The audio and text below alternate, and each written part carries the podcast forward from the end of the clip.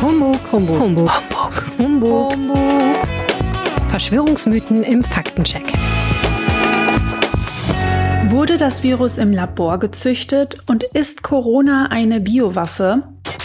Herzlich willkommen zur ersten Episode des Humbug Podcasts. Ich bin Özge Kabukcu, schön, dass ihr zuhört.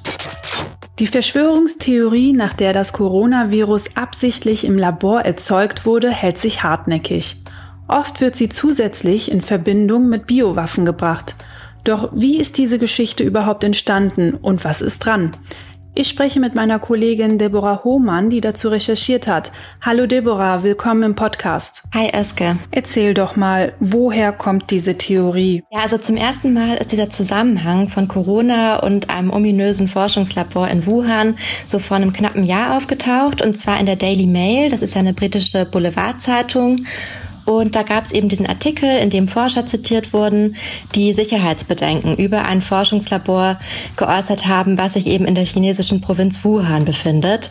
Also genau dort, wo das Coronavirus ausgebrochen ist. Und da gab es dann eben diesen scheinbaren Zusammenhang. Effektiv gab es den aber gar nicht, weil die Zitate einfach schon drei Jahre alt waren. Und Damals ging es den Wissenschaftlern aber um die grundlegende Frage, welche Risiken ein solches Labor grundsätzlich in China birgt. Und der Punkt ist, dass das alles überhaupt nichts mit der aktuellen Pandemie zu tun hatte, sondern die Zitate einfach aus dem Zusammenhang gerissen wurden. Das Ganze hat sich dann recht schnell verbreitet und obwohl die zitierten Wissenschaftler die Behauptung zurückgewiesen haben und sie schon Tage später auch in Faktenchecks widerlegt wurde, hält sie sich. Und wie verbreitet ist die Theorie hier in Deutschland? Man muss schon sagen, dass es in Deutschland nie so die Nummer eins der Corona-Verschwörungserzählungen war. Bei uns geht es eben viel mehr um die Einschränkungen und Maßnahmen und Kritik daran, als um Gerüchte über das Virus oder seine Entstehung selbst.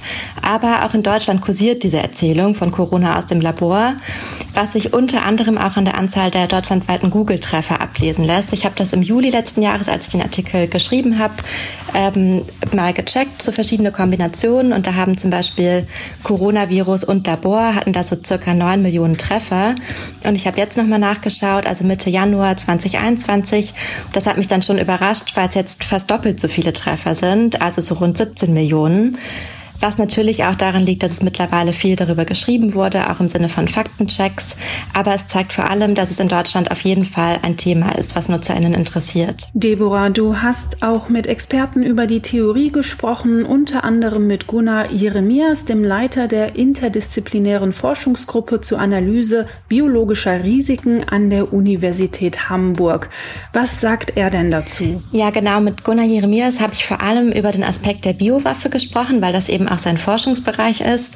Und abgesehen davon, dass es ja schon seit einigen Monaten Studien dazu gibt, die gegen eine künstliche Herstellung des Virus sprechen, sagt Jeremias eben auch, dass ein Virus als Biowaffe völlig ungeeignet ist, eben weil es sich so unkontrolliert verbreitet. Wenn man jetzt also nach der Logik dieser Verschwörungserzählung sagen würde, dass Land A möchte Land B und C mit der Verbreitung eines Virus schaden, macht das überhaupt keinen Sinn, weil sich das Virus in Land A eben genauso ausbreiten kann. Käme denn ein Virus als Biowaffe überhaupt in Frage? Nee, eigentlich nicht. Ähm, ihn hat das aber auch, also überrascht hat ihn diese Verschwörungserzählung aber auch nicht. Er meinte ganz klar, bei solchen schwerwiegenden biologischen Ereignissen haben sich immer wieder Verschwörungsnarrative entwickelt und Biowaffen bieten sich da seiner Meinung nach besonders an, weil viele Menschen sie eben mit etwas nicht greifbarem, aber gefährlichen verbinden. Und wir haben auch darüber gesprochen, dass tatsächlich auch eine Gefahr von Biowaffen ausgeht. Da hat ähm, Gunnar Jeremias eben nochmal deutlich gemacht, dass die Technologien voranschreiten und man durchaus in Forschungsgruppen wie auch seiner überlegt, wie man das Ganze regulieren kann. Und er hat dabei auch nochmal darauf verwiesen, dass es zwar einen völkerrechtlichen Vertrag zur Abrüstung von Biowaffen gibt, der wurde 1972 ähm, erstellt, aber anders als zum Beispiel bei der atomaren Abrüstung gibt es überhaupt keinen Kontrollmechanismus.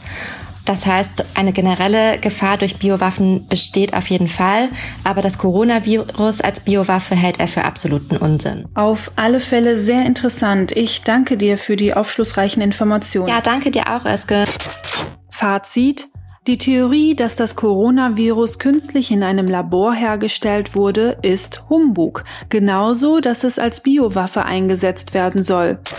Und das war er, der Podcast der Rheinischen Post zum Thema Verschwörungstheorien.